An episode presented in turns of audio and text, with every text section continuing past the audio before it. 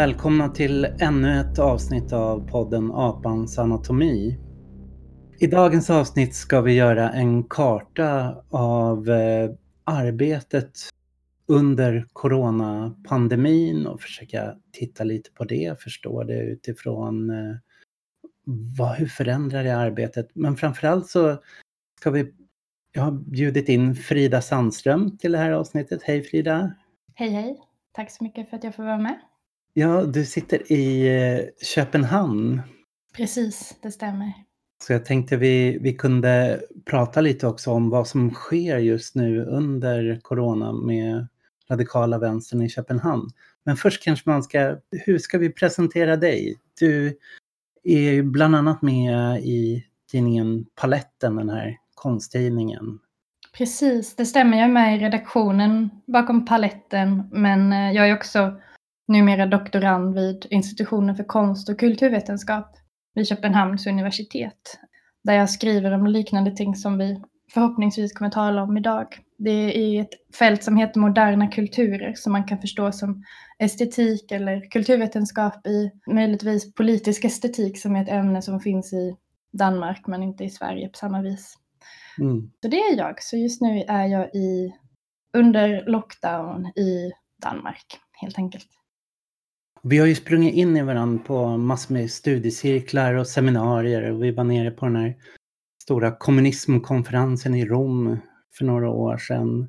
Så även om vi kanske har lite olika bakgrund så har du har mer haft en fot i konstscenen vid sidan av aktivismen. Så har vi ju alltid varit inne på liknande teorier, mötts där. Precis, det är intressant. Jag, jag kan ibland tycka att det är intressant att diskutera estetik som man kan säga är en filosofi om eller genom konstens framträdelse och sätten vi kan ta del av saker med våra sinnen, inte bara konst faktiskt.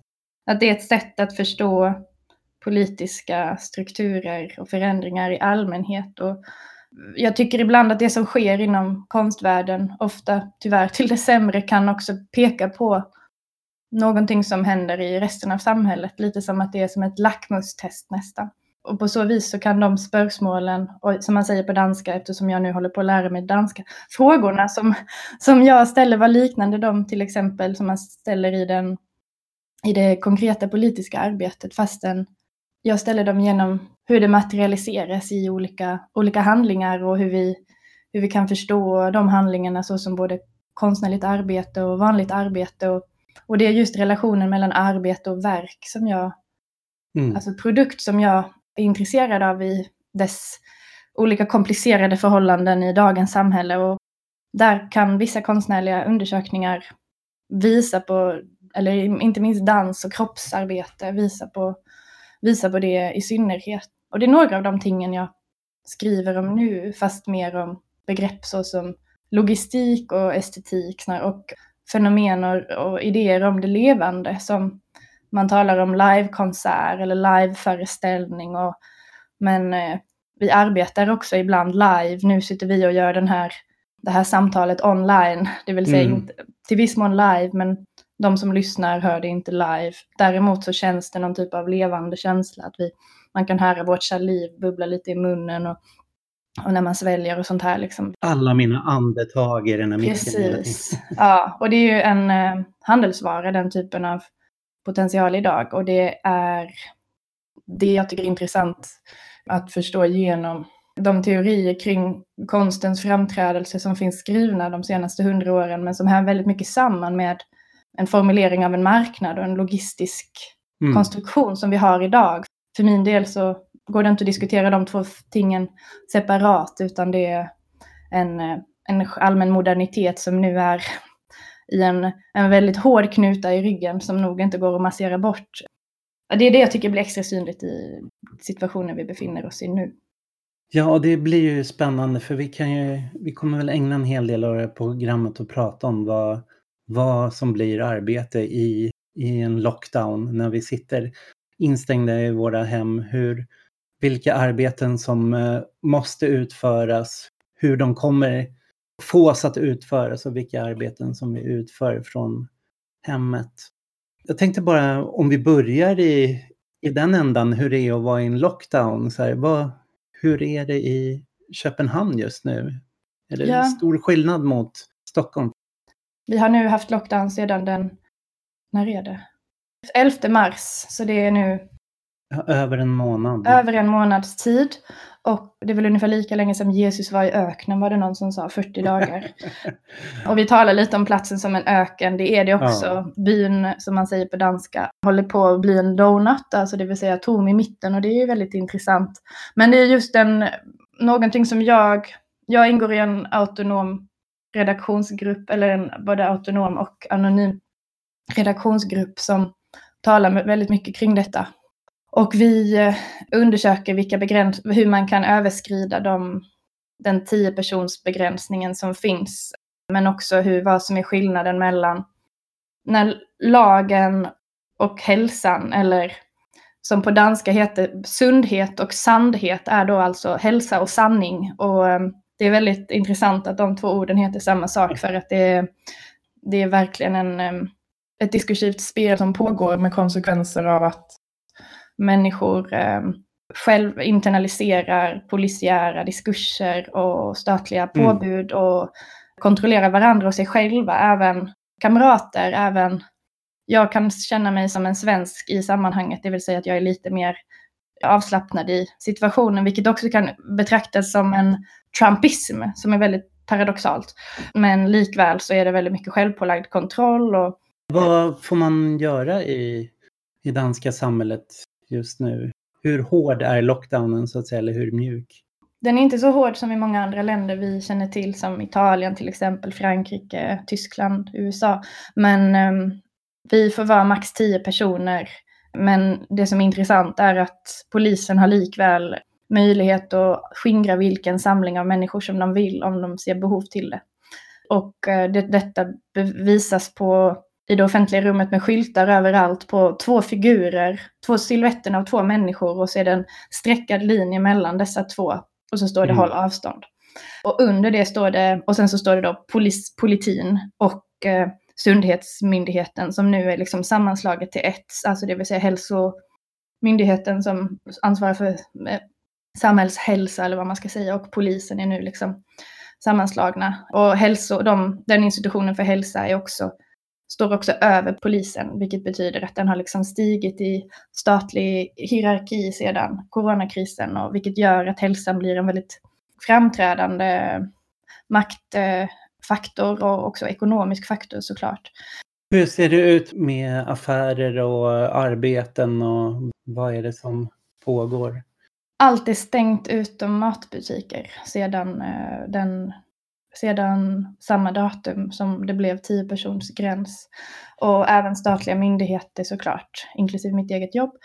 Och butiker har infört linjer, streck som någon typ av, nästan som en IKEA-butik med de olika pilarna, men istället att man ska stå bakom vissa linjer och hålla avstånd. Så är det även i Sverige. Ja, okej. Det är hårdare i butikerna. Att går man in för att handla är väldigt mycket håll avstånd, stå här.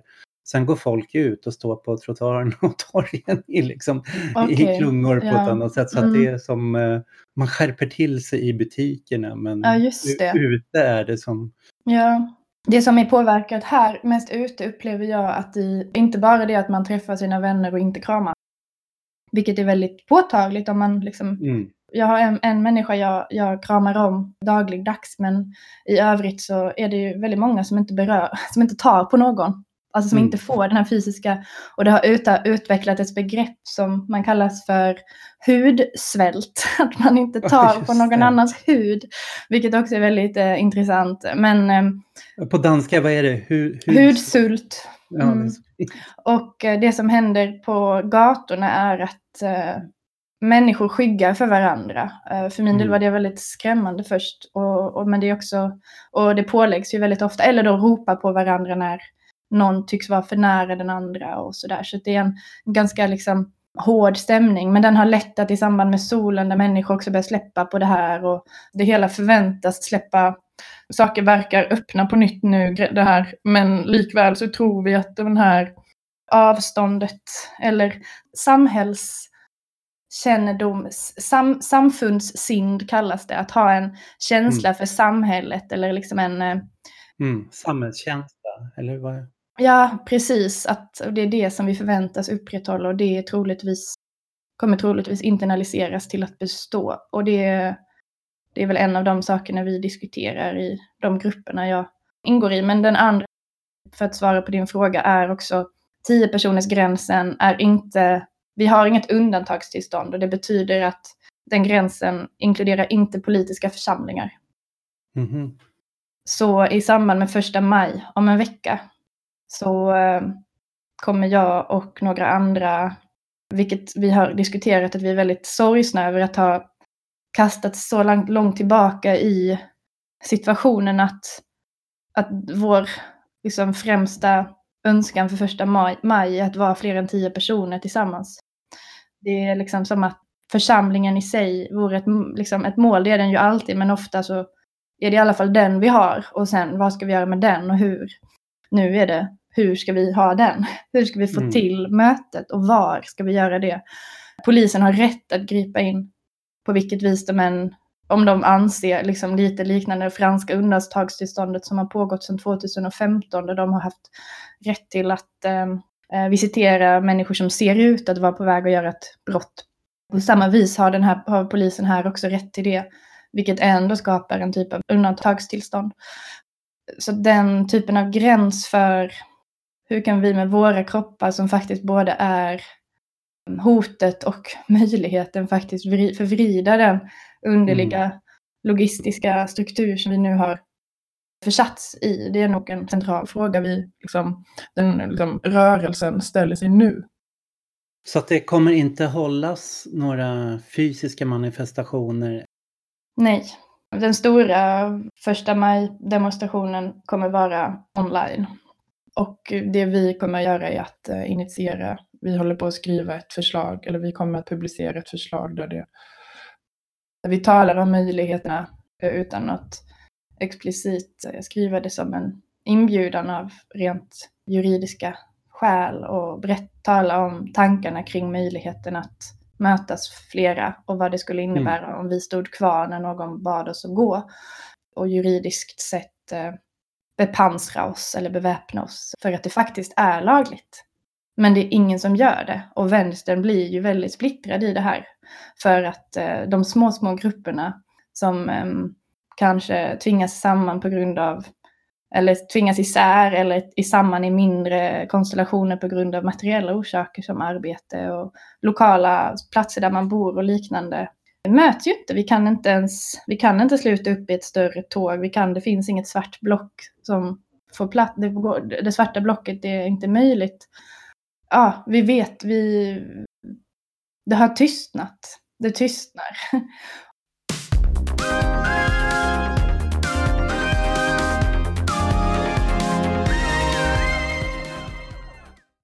Där är ju en intressant parallell just mellan, om man ska säga, politik, eh, konst eller konserter och sport.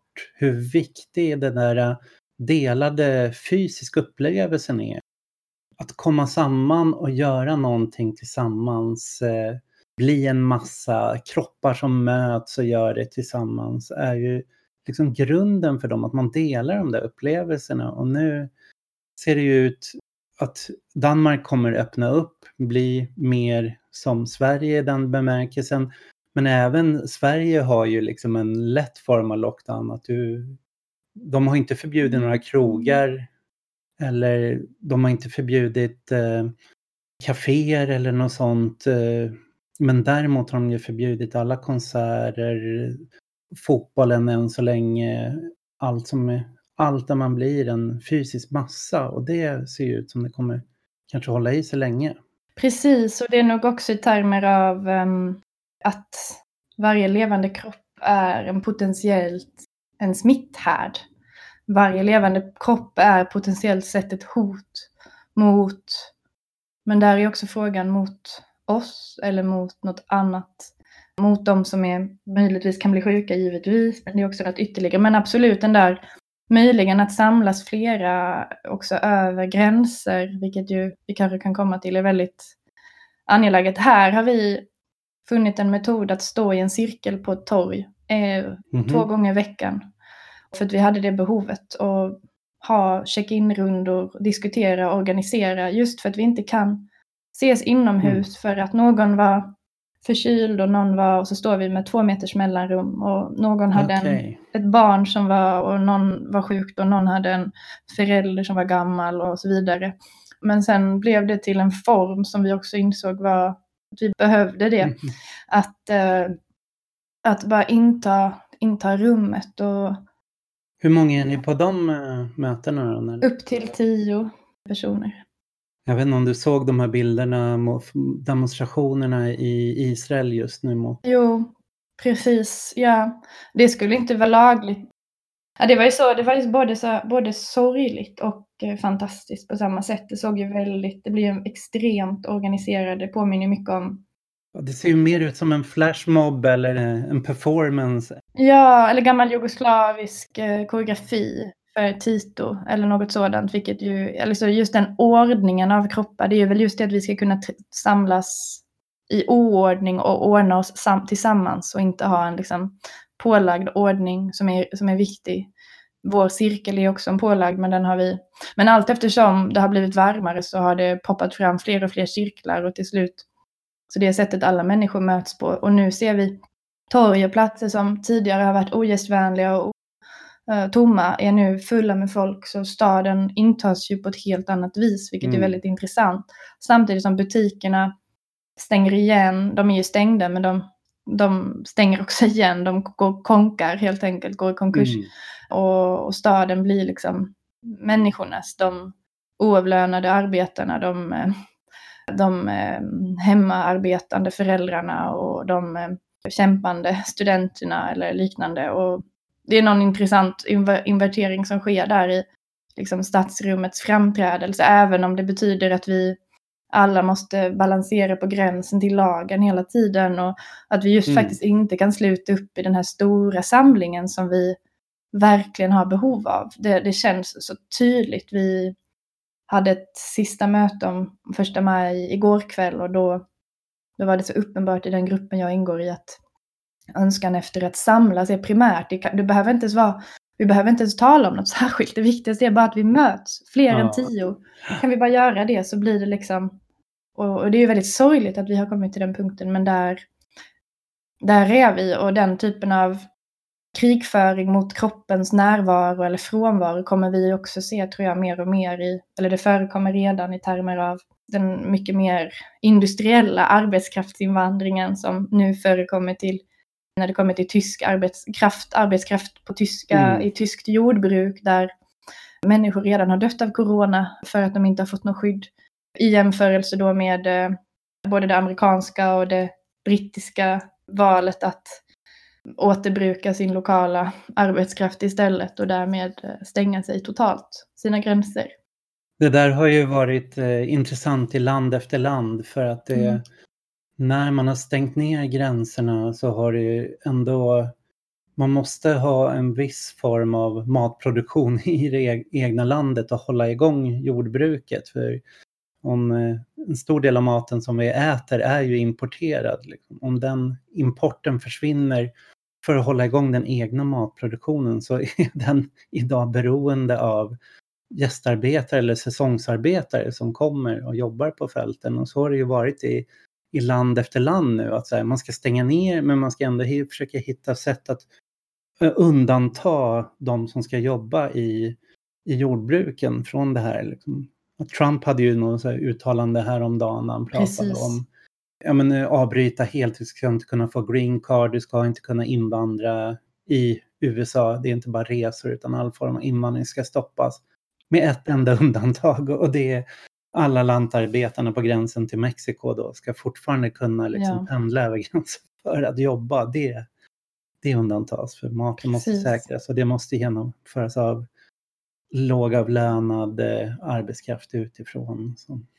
Precis, och det som har skett tidigare, även om det, det här så har det ju varit hela tiden, förutom att det har skett lite svartarbete och under kulissen, bakom kulisserna och olika typer av um, reglering av, av löner kommuniceras samtidigt som de inte följs och liknande. Nu institutionaliseras ju undantaget. Inte bara Mm. i termer av eh, till exempel kroppsligt avstånd som jag tror vi kommer behöva leva med längre än lockdown, men också just eh, Mm. de, de liv som är undantagna det värdefulla livet eller det levbara livet och liknande. Och det blir en koncentrerad version av, av det vi har sett tidigare. Liksom, det farliga blir ju när det, när det lagstiftas om det, när det Mm. inkluderas i en lagstiftning som talar om någonting annat. Säger den i alla fall, att den talar om hälsa till exempel, den talar om omsorg. Omsorg för en befolkning och liknande. Vilket är också en konflikt som vi diskuterar här mycket. Vad är det för typ av, vad är det för intresse för omsorg och hälsa som staten egentligen har? Vad är Ja. det för intresse för arbete och ekonomi som staten egentligen har? Vad innebär det då? Det kan kännas som ett, att sitta i Danmark kan ibland, och vilket det ändå är, i synnerhet för mig som också kan åka till Sverige och som har en fast, ett fast arbete som inte har försvunnit på grund av coronapandemin och liknande. Men likväl kan det kännas som att man blir en, man våldförs på, man blir del av en, av Mm. en, ett eh, system som man är, man är eh, en, en kropp i ett, i ett arbete som inte är ens eget, en, en upplevelse av alienation som jag tror många, till exempel i erfarenhet av migration eller, eller extrema arbetsförhållanden, har känt i urminnes tider. Men som idag, Mm. många människor som har undsluppit den känslan idag också kan känna, som jag själv som exempel. Och där är frågan hur vi kan genom den, kanske till viss mån delade, men på väldigt olika vis erfarenheten. Några har barn och tvingas tillbaka i ett reproduktivt arbete och andra kastas iväg från sitt arbete utan att någonsin veta när de ska få lön igen. Någon Ja. förlorar sin bostad. Men, men någonstans är vi, upplever vi vad vi kan göra med den gemensamma upplevelsen är ändå Man kan ju se också med den här lockdownen att den ställer så mycket saker på sin spets kring arbete. Dels har vi den där uppdelningen vad som räknas som samhällsnyttigt arbete, och vad som inte räknas som det. Att det den är ju rätt talande också, så här, kanske var, var värde produceras eller var, vilken form av arbete som, som samhället bara kan plötsligt stänga ner eller stoppa åt sidan. Så här. Den, den uppdelningen är ju liksom en uppdelning. Sen har vi den här diskussionen om vilka som är i frontlinjen, som eh, att se det här som ett krig mot det osynliga viruset och då har vi de som jobbar inom eh, sjukvården, de som jobbar inom butiker, transporter. Alltså de befinner sig i frontlinjen och kommer i...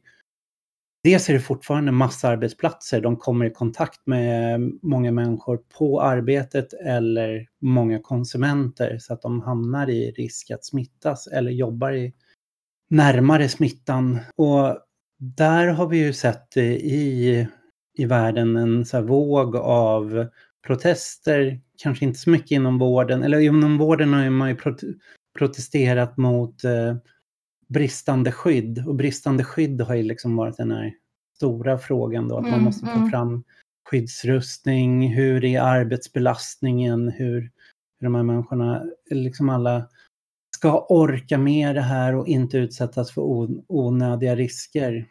Så det är en bit och sen är det de då som har till exempel jobbat inom logistiken eller på Amazons lager eller på olika former av manufaktur, produktion, bilindustri som också jobbar många tillsammans men där man har kämpat för att kanske stänga ner för att man tycker att det inte finns tillräckligt eh, med skydd för att jobba tillsammans på det sättet. Sen har vi andra sidan de då som jobbar med kanske mer immateriella jobb eller servicejobb, tjänstejobb eller utbildning som, som sitter i lockdown, som sitter i antingen husarrest eller eh, frivilligare former av hemarbete, karantän. Där har funnits en väldigt så här, stor längtan efter gemenskap och det räcker inte med de där Zoom-mötena, det räcker inte med de där dagliga konferenserna och när ditt arbete är, inte går att avgränsa från, alltså det är arbetsplats, det är, du ska båda ha kanske barnen hemma, du ska jobba och du ska sköta hemmet och ha relationerna där samtidigt. Det blir så oerhört tärande och folk bara längtar efter de här andra gemenskaperna. Och menar liksom vill öppna upp eh, och de andra jobbar för att stänga ner för säkerheten. Hur man får de där äh, bitarna liksom att hamna i synk och samklang med varandra.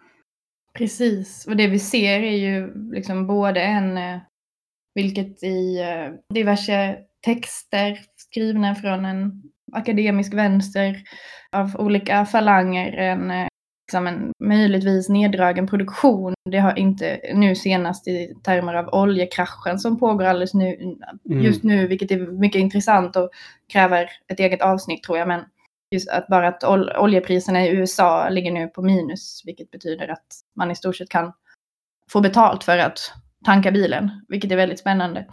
Men eh, det du beskriver om, det som är intressant är att eh, fast när vissa arbetande personer, människor, förvaras och bevaras så, så är andra, förväntas andra upprätthålla den förvaringen eller bevaringen av, av statens eh, sammantagna funktion, alltså mankraft, levande arbete, oavsett eh, om det är kognitivt eller fysiskt, vilket ofta idag kanske mm. sammanfaller också på i logistiska system och liksom transport och liknande.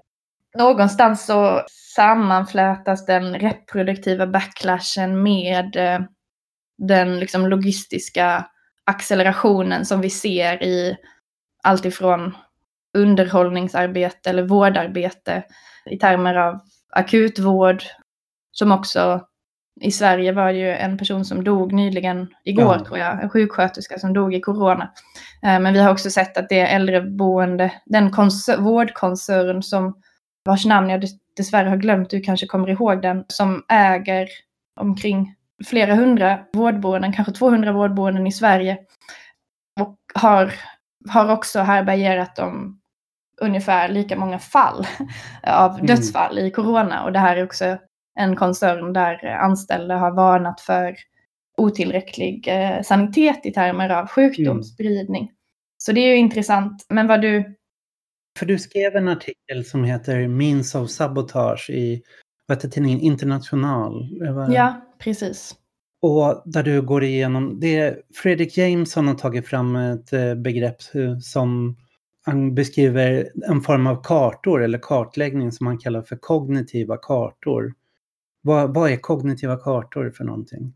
Det var egentligen en ännu äldre gubbe som hette Kevin Lynch som först som var liksom stadsplanerare så, och James, som tog fram begreppet och James och, som tog fram det i relation till uh, den så kallade postmoderna tiden vi, vi befinner oss i nu. Postmodernismen är omdiskuterat begrepp som inte alla håller med om att det är fullkomligt, mm. men det är väl, man kan säga 70, 60, 70-talet och framåt när just mycket mer kognitivt tänkande, socialt, emotionellt arbete, affektivt är, präglar vår värld.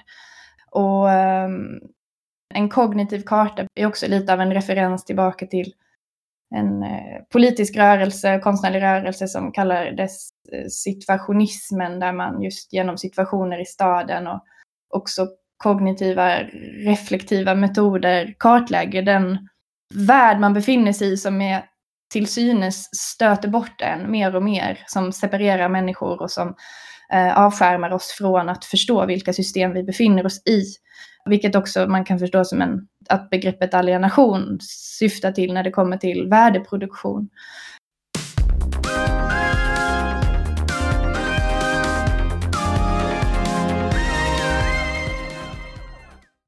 Även om begreppet kanske kan vara svårt att förstå så kan man, jag tänker nu är rätt tid att eh, förstå det för att det blir så tydlig skillnad mot hur det är att gå på stan eller röra sig i rummet eller röra sig mellan platser nu och för en månad sedan. Att vi upplever platserna, mötena och hur vi för oss i de rummen på ett annat sätt. Så liksom Precis. det har liksom kognitivt helt förändrats hur vi rör oss i de här. Att det, det är samma fysiska karta liksom vi rör oss i, samma rutter och så, men vi har börjat röra oss på ett annat sätt. Liksom. Att vi håller vissa avstånd, den här sociala ja. distanseringen eller väljer att cykla istället för att ta tunnelbana. Precis, ja. Och allt det där har ju med olika och ekonomiska förändringar. Jameson skrev mycket om hur, mm. också hur man byggde fram infrastrukturer eh, arkitektoniskt som skapar en typ av cirkulär konstant konsument. Medan vi eh, som en hotellfoyer till exempel, som han hade som exempel, medan eh, vi, det vi märker nu, långt efter den här, det här 30 år gamla förslaget från hans sida, så märker vi kanske mer och mer privatiserade områden där vi inte riktigt kan röra oss.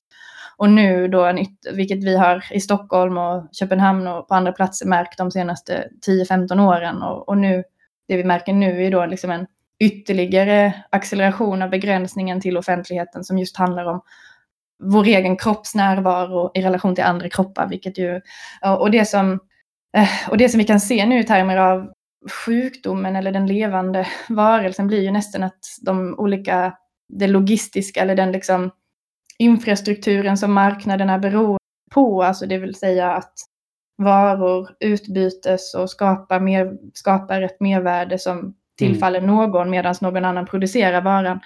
Passerar, liksom det nästan är som att vi själva är, eh, upprätthåller de, de linjerna, de, de strecken. Om man ska dra en kartlinje så är det som att våra kroppar är den linjen. Mer än någonsin i en tid där coronakrisen handlar mycket om det, det potentiella, tänker jag, arbetet i en möjlig framtid.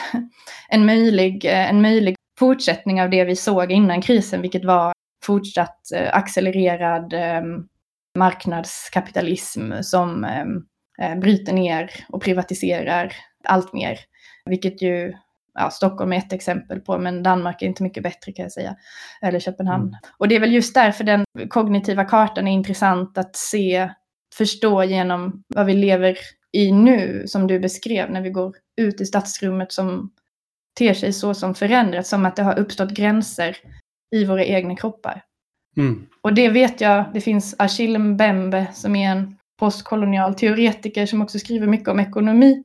Han har talat länge om upplevelsen av att gränsen är i ens kropp, vilket någon som jag själv inte upplever annars. Men det finns, som jag nämnde tidigare, så det som händer nu är att upplevelsen som många människor har haft bara sprider sig till flera. Även om den typen av gräns kan vara en potential för några. Det kan vara att om gränsen för det levande, arbetande livet kan ge möjlighet till någon att låsa in sig på en resort eller en, i alla fall i en, på en relativt behaglig plats och inte arbeta på ett tag och vila sig lite så är det ju en, någonting som människor kan göra till sin fördel medan andra kan förpassas till en ytterligare ännu svårare situation än tidigare när det kommer till hemarbete och lönearbete och liv mm. i allmänhet. Så jag tänker också att den här gränsen för livet blir en typ av nästan spekulation som där några försätts i en ytterligare skuld till kapitalet i termer av möjlig mm. arbetskraft som man inte får möjlighet att uppfylla mm. eller som man uppfyller men alltid måste uppfylla desto mer och medan andra då försätts i en ytterligare position av, av eh, kapital i termer av just sitt eget värde eller sitt eget oberoende andras liv. Mm. Och det är väl det vi också ser internationellt mellan olika länder som just Brexit, eh, Storbritannien eller Tyskland, USA, Sverige, Danmark. Ja, för det är intressant att både på ett sätt har de här gränserna mellan kropparna brutits ner och andra sätten så skapas ännu hårdare gränser mellan kropparna. För det i Stockholm är det ju, och så är det i New York och så är det säkert i Köpenhamn också, det är ju väldigt tydligt i vilka socioekonomiska områden, var folk är trångbodda, var folk är fattiga, var folk har sämre hälsa, som eh, coronan har kunnat härja mer. Eller vilka platser som, eh, som ålderdomshemmen, att i Norge har man haft eh, mindre ålderdomshem med, som har varit närmare sjukvården. Det har funnits liksom undersköterskor, sjuksköterskor i högre grad som har större andel som har varit närvarande i de där små enheterna medan i Sverige har det varit eh, mycket mer privatiserat, lagt på några stora aktörer som har förvandlat att man har förvarat många åldringar tillsammans som har varit mycket äldre också, att de ska vara kort tid, att det nästan blivit som förvar i, i väntan på på döden så att säga. Mm. Liksom den sista, sista ställen att bo på. Palliativ vård kallas det. Ja. Mm. Samtidigt som eh, man ser att de som är rika överklassen som har gjort de här skidresorna och tagit med sig kanske smittan tillbaks från Italien hit. De förstår ju också nu på ett sätt att de kan inte gömma sig, avgränsa sig, fly från det här smittan, att smittan drabbar alla. Så ena sidan är den extremt hierarkisk, extremt eh, klasscentrerad, eh, extremt uppdelad. Å andra sidan så eh, accepterar det inga gränser utan den, den kan smittan kan sprida sig mellan delar av staden, mellan stadsdelar och så. Så att bara för att du har alla de här eh, fördelarna så är du inte säker. Ditt gated community, ditt staket eller ditt jetflyg kan inte rädda dig undan igenom utan även kapitalföretag, näringsliv, överklass tvingas tänka något sätt på populationer, hur populationer ska vårdas, hur, hur hela befolkningen ska omhändertas. Saker som de alltid annars kan tänka bort på ett sätt och låta skjuta över på hemmet och frun eller eh, staten eller vårdapparaten eller Ja. arbetarna själva. ja, precis. Ja, men jag tror bara för att kommentera det du säger, jag tror att Mm. tror inte en medelålders företagschef behöver vara särskilt orolig över sin hälsa egentligen i relation till coronan. Det vet vi att det är om den personen inte tillhör en riskgrupp eller liknande. Men det är ju just i det ofrånkomliga beroendet av en population som du beskriver som inte längre kan tas för given. Men i, den, i det nya beroendet av populationen så går det ju också att med ännu hårdare händer formatera den populationen, vilket vi ju nu ser i termer av i Danmark är det till exempel bara tonåringar från, ja det vet jag inte vilka de är, men, men det kanske är tonåringar som inte studerar eller liknande, för att annars skulle de gå i skolan, som arbetar i butikerna i, på Netto och liknande. Billigare troligtvis och de, deras risk att bli sjuka är såklart lägre och, och de Mm. kan också anställas på otrygga förhållanden och liknande. Behovet av en population gör det också möjligt att hantera denna ännu hårdare, tror jag, vilket vi ser. Och att också bevara eller, eller likväl faktiskt, tror jag. Jag tror det är vanskligt att säga att, att virus slår eh, företagen, så slår den företagen genom arbetskraftens kroppar, eller vad man ska säga, genom, den medieras likväl genom en arbetskraft som inte får lön eller som arbetar Mm. trots eh, usla förhållanden eller blir sjuk och liknande. Och därigenom slå, blir det en resonans som också når ända upp till börsen. På väg till börsen så går det ändå genom de som i Danmark är arbetslösa sedan två månader nu till exempel och liknande. Eller i andra länder, Italien likadant. Jag har bara hört detta så jag kan inte svära på det men att i Tunisien har arbetare i konstruktionssektorn, byggsektorn, strejkat för rätten att arbeta och sagt att vi ska ju ändå dö. Så Mm. låt oss arbeta. Och att eh, livet och arbetet blir synonymt på det viset är ingen nyhet. Men eh, på vilka vis det likhetstecknet dras synliggörs allt tydligare mellan olika samhällsgrupper som du beskriver, både i termer av stadsdelar, länder eller socioekonomiska grupper som ofta sammanfaller, dessvärre, de tre parterna. Ja, i Sverige så häromdagen så tog ju, det var väl eh, de borgerliga partierna, alltså Centerpartiet och Liberalerna som har röstat med Socialdemokraterna i januariavtalet, januari, januariöverenskommelsen. De gick emot sossarna i att eh, skyddsombuden skulle få vissa utökade funktioner och rättigheter under corona nu för att kunna garantera arbetskraftens säkerhet på jobben. Och då gick ju liksom de borgerliga partierna tillsammans med Sverigedemokraterna ihop och, och fällde det där förslaget.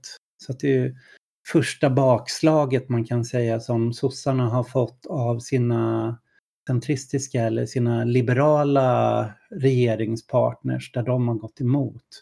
Det Just här det. att det ska driva ut arbetarna, arbetarna ska fortsätta jobba i den här frontlinjen eller hålla produktionen igång men eh, får inte högre krav på säkerhet menar de skulle missgynna ekonomin för företagen där. Så där blev det ju så tydlig konflikt som är lite motsvarande den som har varit i Amazon eller andra ställen där arbetarna Precis. har velat själva stänga ner för att de inte får skyddsutrustning. Det har vi ju sett, vilket ju var så intressant. Den eh, fabrik i New York som rekryterade massor av nya arbetare som svar på coronans eh, expanderade näthandel gick sedan i strejk bara en vecka efter. Vilket är ja, verkligen en hastig, hastig vändning, helt, mm. helt förståelig. Ja, de politiska situationerna är också intressanta i... Det, håller, det cirkulerar just nu ett brev som ett, en appeal till...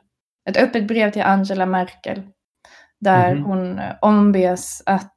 Som cirkulerar i lite mindre politiskt medvetna konstsammanhang skulle man kunna kalla det.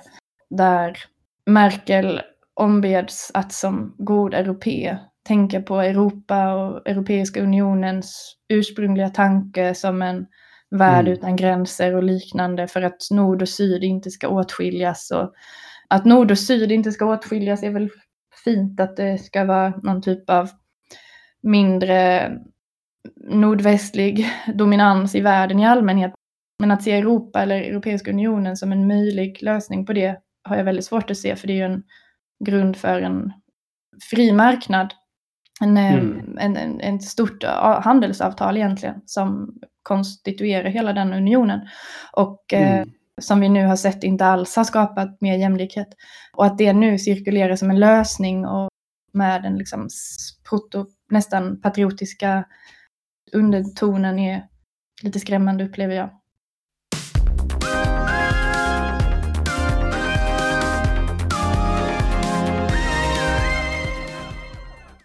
Vi kanske ska gå in lite med att förklara det begreppet logistik för att det är också kanske ett sånt där ja, vardagligt ord men som ändå inte är självklart hur man använder det. För i din text så refererar du till Jesper Barnes från den här tidningen N-Notes som har skrivit om det. Och i vad man ska säga vänsterradikala kretsar de senaste fem åren har ju logistik blivit ett väldigt så här, centralt begrepp man diskuterar för att förstå kapitalismen i både hur den globaliserade kapitalismen bygger på att du ska ha vissa supply chains, försörjningskedjor som att du kan ha manufakturen, placera ut den i syd eller framförallt i Kina eller i öst liksom och leverera så att du behöver inte ha någon någon lagerhållning, men framförallt också hur man har byggt det där stora infrastrukturnätet globalt. Att, eh,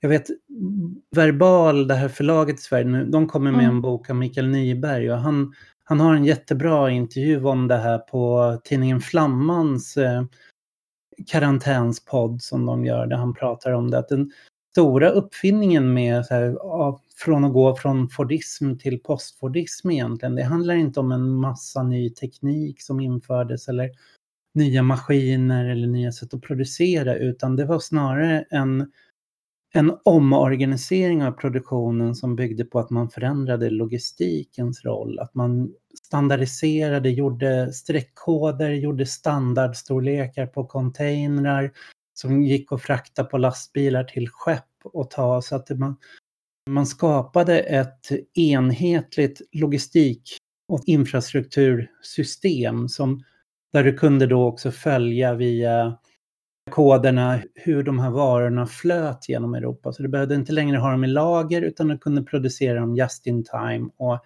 låta dem flöda till de ställen du behövde. Och det gick också lätt att styra om det och då började man använda sådana styrsystem som man kallar cybernetiska styrningar, att man kunde se till eh, hur, hur hela systemet styrdes och genom att hela tiden få feedback var varor befann sig så kunde det också konstant styra om produktionen från olika ställen. Att det, den formen av feedback gjorde det möjligt att styra om det. Och Jesper Barnes han har ju då sett att det här är liksom en möjlighet någonstans. Hur har du tänkt när du har du plockat upp det här begreppet logistik via honom då? Han skriver ju bland annat rätt och slätt att logistiken är kapitalets kognitiva karta. Vilket ju mm. man förstår då i relation till det vi talade tidigare om stad, staden eller hur vi förhåller oss till varandra och den infrastruktur vi rör oss i. Och det är de cybernetiska system eller handelssystem som, vi, som du just beskrev. Och det, det vi kan uppleva nu som jag har skrivit kring är mycket hur de två sammanfaller i hur den, det mänskliga levandet likväl är nödvändigt i de här till synes automatiserade förhållandena. Och hur mm. vi har noterat i termer av Amazon men också vårdarbete och ja, vanlig dagligvaruhandel. Hur mycket den typen av automatiseringen görs så krävs det levande människor som finns där. Och jag är personligen intresserad av fotografins historia i relation till detta för att just bildrepresentation, indexen, en liksom referens av behovet av eh, den pågående varans transport, det som ska säljas eller köpas, är så central och hur också man kan se mm. fotografits eh, historia faktiskt i relation till denna fordism och postfordism i hur från att man automatiserade gruvor eller industrialiserade gruvor snarare menar jag eh, med hjälp av fotografiska medel som Taylor, han som in, introducerade taylorismen, mm. använde sig, talade mycket om kamerans roll i representation av arbete och överlämning av uppgifter och liknande och hur, hur den även nu mm. idag, som en annan konstnär som heter och skribent Allan Sekula skriver mycket om i termer av bilden, hur den, det är nästan som att vi, det som vi ser krackelera nu när gränser stängs, Frankrike har, Macron har avbrutit all export tills vidare, är ju att eh, det här nätverket, den kognitiva nätet har, eller kartan har liksom börjat kastas, kastas omkull. Jag är intresserad av den, vad ska man säga, den, hur det också nu förväntas att vi att levande människor på något sätt lever upp till den, den bristen. Det som mm. sätts emot den kanske mer eh, maskinella bristen eller den det maskinella bakfallet.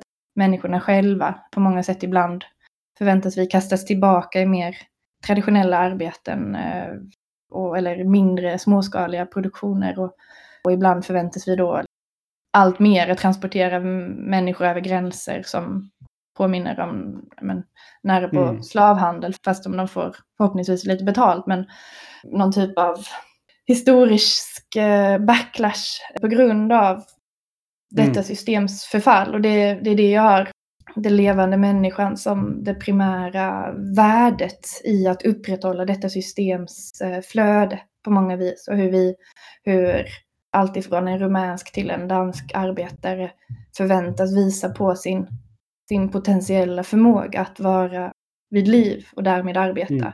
Och hur det synliggörs både i termer av att man går till arbetet även om man är sjuk, men också i hur eh, vi medierar oss själva allt mer en typ av influencing, accelererad influencing-logik kring som faktiskt inte sträcker sig långt ifrån den lite mer medelklass kulturkretsen till alla möjliga sammanhang tror jag där man måste bara synliggöra sin eh, förmåga att fortsätta arbeta, tror jag.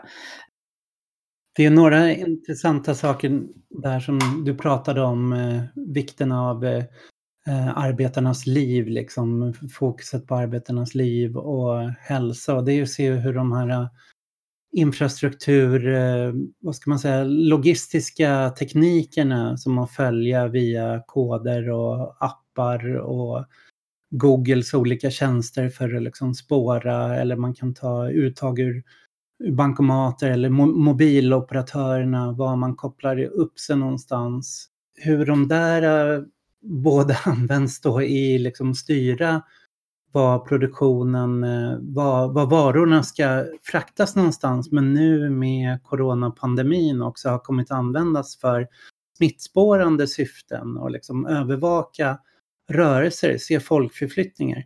Här i Sverige har vi haft enklare former, bara att man har bara spårat och sett mob stockholmarnas mobilanvändning för att se, har de hållit sig hemma under påskhelgen eller har de åkt ut på, Oj, på landet?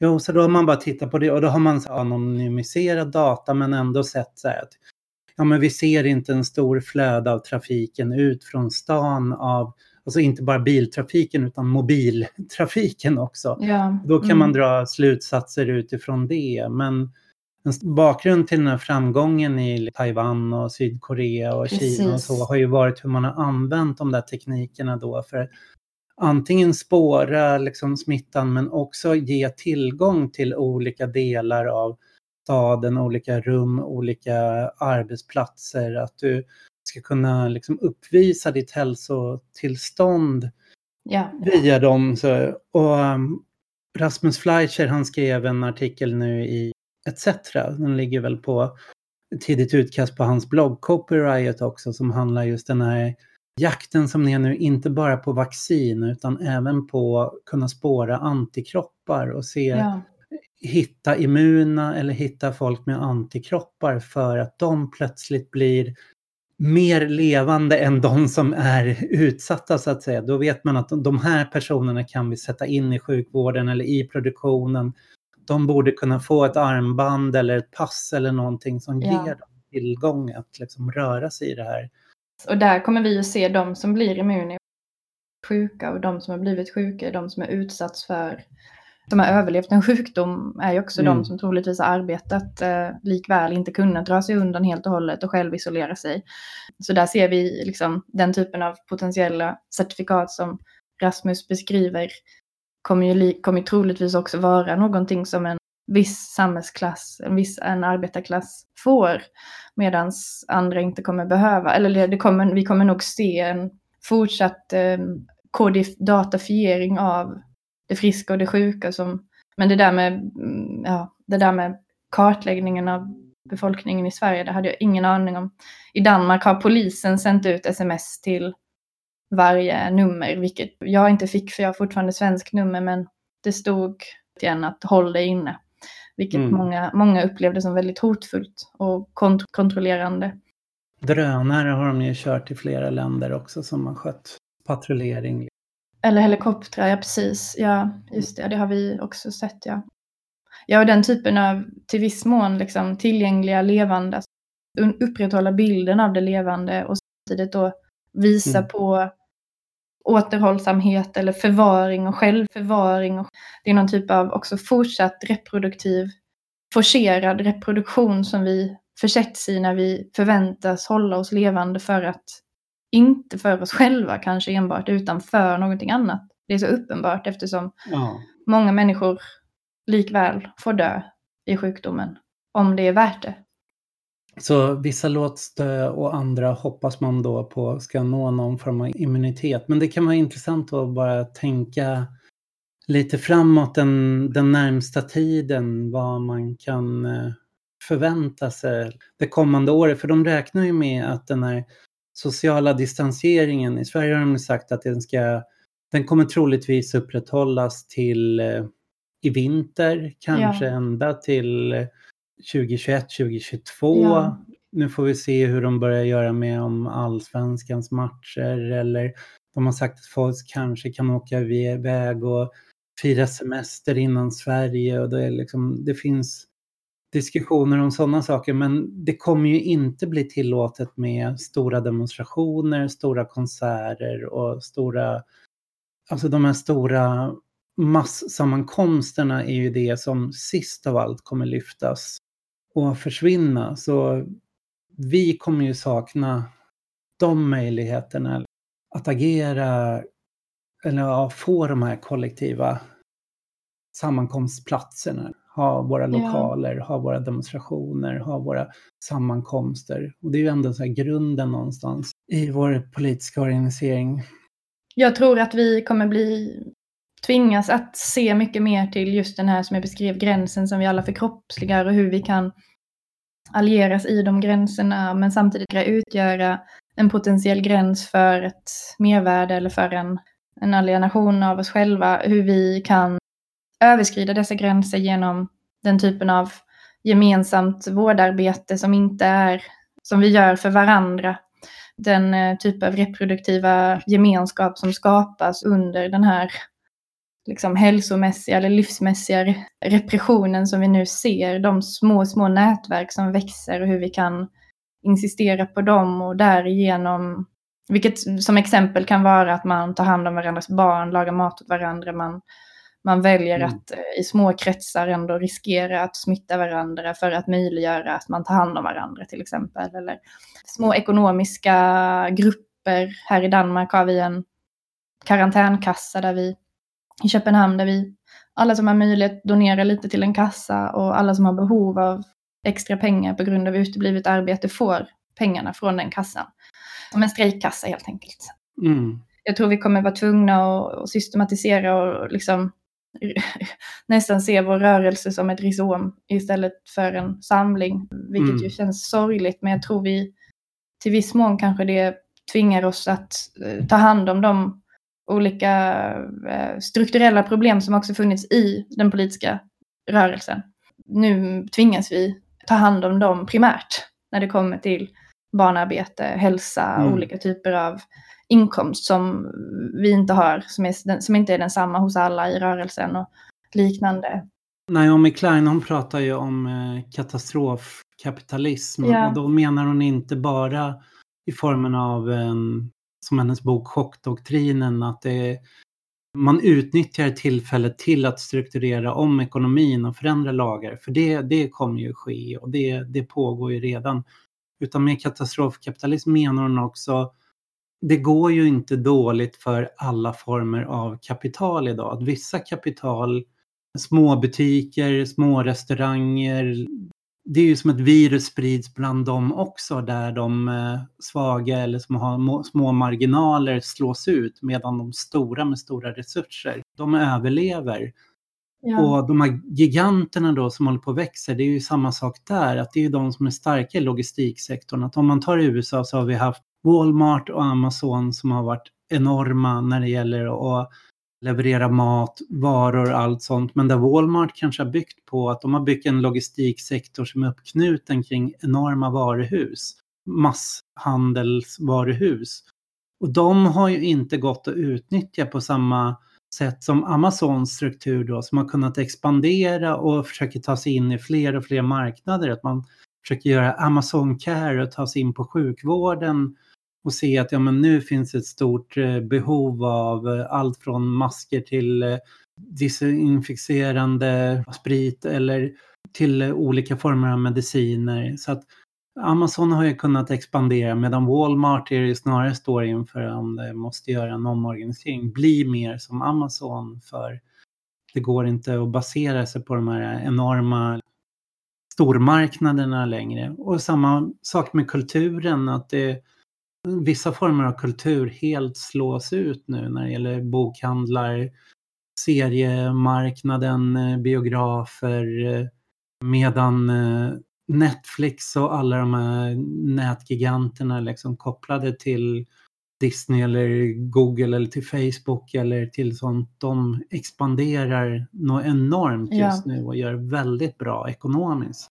Ja, det är lite som att vi kastas tillbaka till vissa positivismer just nu som vi har, som de senaste åren har handlat om att ta sig undan ifrån. Och, viss, en, och en av dem är just den här typen av monopol kring kommunikation, bland annat. Det, har, det är väl i alla fall en sak som många i vänstern bland annat har liksom försökt ta sig undan ifrån. Medan då problemet är då hur man ska nå ut till flera och liksom det, när det kommer till Amazon så är det ju bara en samma system fast en handel inte med ord och data utan med fysiska produkter av andra slag. Men... För att i din text så är du ju också inne på det här med kontralogistik som Jesper Barn skriver om. Han är, ja. Dels är ju han intresserad av antikapitalistiskt, så här, hur, precis som i en stor bilfabrik eller med löpande bandet, om någon liten avdelning någonstans började gå ut i vildstrejk så kunde man stanna hela den där fabriken. Och ja. Samma sak med en global eh, utspridd löpande band. Den är ju både tänkt att kunna styra om produktionen men den är fortfarande rätt sårbar för att det finns punkter man kan blockera så slås den ut. Men nu verkar det ju snarare som att vi har, vi har överskott på olja och vi har en massa saker som då flyttar över till eh, digitala tjänster eller liksom leveranser till dörren. Så frågan är liksom hur ser en sån här kontralogistik ut och framförallt man kan börja där, liksom. vad har man då för maktmedel? Är det Amazonarbetarna ja. som är de stora avantgardet för vår kamp idag? Så att säga? Ja, det Jasper Berns skriver ju är ju att vi kan inte, vi kan inte greppa eller synliggöra, eller greppa och liksom hantera det som vi inte kan se. Det som händer nu, en sak är att vi faktiskt ser ting som vi inte sett innan, vilket gör att, eller som många, alltså alla som har varit i situationen har ju givetvis sett och känt det, levt det, men som att coronapandemin nästan blir som ett lackmustest som synliggör det, som gör uppenbart det som tidigare har varit fördolt, också i termer av migration, liksom migrantarbetare och liknande som eh, mm. jag nämnde tidigare. Och att insistera på den, de, den kartan, att göra vår egen nya kartan, att det kapitalet, så vore ju en väg att gå. Sen är ju frågan om, ja, jag tror absolut att eh, Amazonarbetarna är viktiga, men också det finns till exempel liknelser att göra mellan den typen av spekulativa förvaring av människor som, som olika typer av deportationsförvar eller läger med människor. Hur det också liknar den typen av förvar av människor vi ser nu som också inte är potentiella migranter. En forskare som heter Angela Mitropoulos har skrivit mycket mm. om det. Hur man talar om en möjlig risk för en, liksom en population att förflyttas eller fly och liknande. Och vi ser ju helt klart det nu i Moria i Grekland där det sammanfaller mellan möjlig smittspridning och möjlig, mm. möjlig invandring och hur det är nu. Jag tror vi behöver samma strategier som tidigare. Det vi behöver göra är sätta ihop de olika delarna tydligare och kämpa både för rätten att eh, ta sig över en gräns lika mycket som rätten att få ett tryggt arbete och, och på något sätt fläta samman kamperna och se vår allas vår potentiellt möjliga roll i det, inte bara i termer av diskurs eller skrivande som jag själv håller på med, men också hur vi mm. i den här verifieringen av det levande också måste, vilket vi ju ser i de här kvantifieringen av sjuka kontra friska människor i varje land, som, också för, som varje människa kan mm. verka väldigt skrämmande men också väldigt abstrakt och hur, vad det är för typ av mål vi har med att bli friska på nytt eller att platta kurvan som inte räddar någon personligen när det kommer till våld i hemmet som har accelererat under karantän eller förlorad undervisning eller ingen mat hemma och liknande. Mm. Hur vi kan eh, vägra den typen av generaliserade värdeproduktion genom vår egen potentiella levande arbetskraft och snarare knyta samman dem, visa, förstå hur de knyts samman och därmed möjligtvis förskjuta dem. Men det är ju väldigt utopiskt, men jag tror vad vi har fått hjälp med nu av coronan i alla fall att se på alla plan var glappen finns. Och det får vi inte glömma och det får vi inte heller låta återgå till det normala. Jag tänkte som avslutande, för vi har ju pratat om logistiken och cirkulationen nu, men vi kanske, och kontralogistik, vad, hur man cirkulerar kamper och erfarenheter. För om du skulle berätta någonting om det, det projekt med både radio och sajt och brev, brevutbytena som ni gör. Vi har gjort en typ av radio, produktion sedan lockdowns start för att väva samman röster i alla fall, om vi inte kan få mötas i grupp. Också röster som kommer ut från den påtvingade karantänen, men också mellan olika länder. Berättelser från vad som sker, vilket har eh, liksom gått vidare till hur synliggörs polisen och lagen och hur påverkar det dig, vilka metoder, hur kan en organisering bli till en som är tillfällig och akut bli till en fortsatt plan och strategi som vi kan behålla, vilket jag ju sa lite tidigare också. Vad heter radion och vilka har ni samarbetat med där? Radion heter Radiodroppar och eh, den, eh, eller eh, Droplet Radio och vi har bland annat, vi har samarbetat med en fängelsearkivet som det kallas i, i Danmark där en konstnäraktivist som heter Jakob Jakobsen talar om olika inspärrningar. The Bridge Radio som arbetar med eh, migrationsfrågor, mycket kring förvaren i Danmark just. Mayday Rooms i London och Radio Virus och en italiensk station som heter Onda Rossa. Och det vi har framöver nu är att ställa skicka en enkät och samla frågor kring just organisering och vad vi förbereder oss på är centralt för oss. Och det är också någonting vi skriver om i de här breven där vi faktiskt har börjat skriva till varandra och, och i den typen av montage som en brevväxling skapar också eh, undvika den här um, essens eller den akademiska textens liksom, förväntade slutsats till att snarare vara en, en fråga som katalyserar en annan fråga och hur det kan vara nödvändigt nu och önskan att kunna vidga ett samtal till bortom den lilla grupp som vi tvingas vara i. Ja, det där är någonting vi borde ta till Sverige också. Just att vi håller ju på att experimentera med radio, men eh, även den där formen av brev där man internationellt skickar brev till varandra och offentligt publicerar som gör ett gemensamt samtal över gränserna. Och ni har ju översatt mycket texter från andra länder och även skrivit e-, egna. Ja, det är samma typ av, vad ska man säga, internationella rörelse kring publicering av både sammanflätningen av teoretiskt, politiskt och poetiskt konstnärligt arbete kan man väl säga. Där översättning är en central form och läsegruppen kan, vara, kan expandera sitt lärande till flera genom introduktionen av texter. Men nu övergick vi i brevformatet för att det är vi hade det behovet av att tala med varandra mer. Och det är nog någonting som beror på just situationen vi befinner oss i. För vi förstår den inte. Nej, Nej men det, ja. jag tror även, hoppas ett sånt här poddsamtal kan vara en del av den formen och ja, att vi jag. börjar skriva brev mellan länderna. Ja, det får vi hoppas. Det hade varit riktigt fint. Och, ja. Ja. Mm. ja, jag får tacka Frida att du tog dig tid att vara med. Ja, tusen tack själv. Det var väldigt mm. fint. Ja, ha, ha det, det fint. Ja, ja, hej. hej. hej.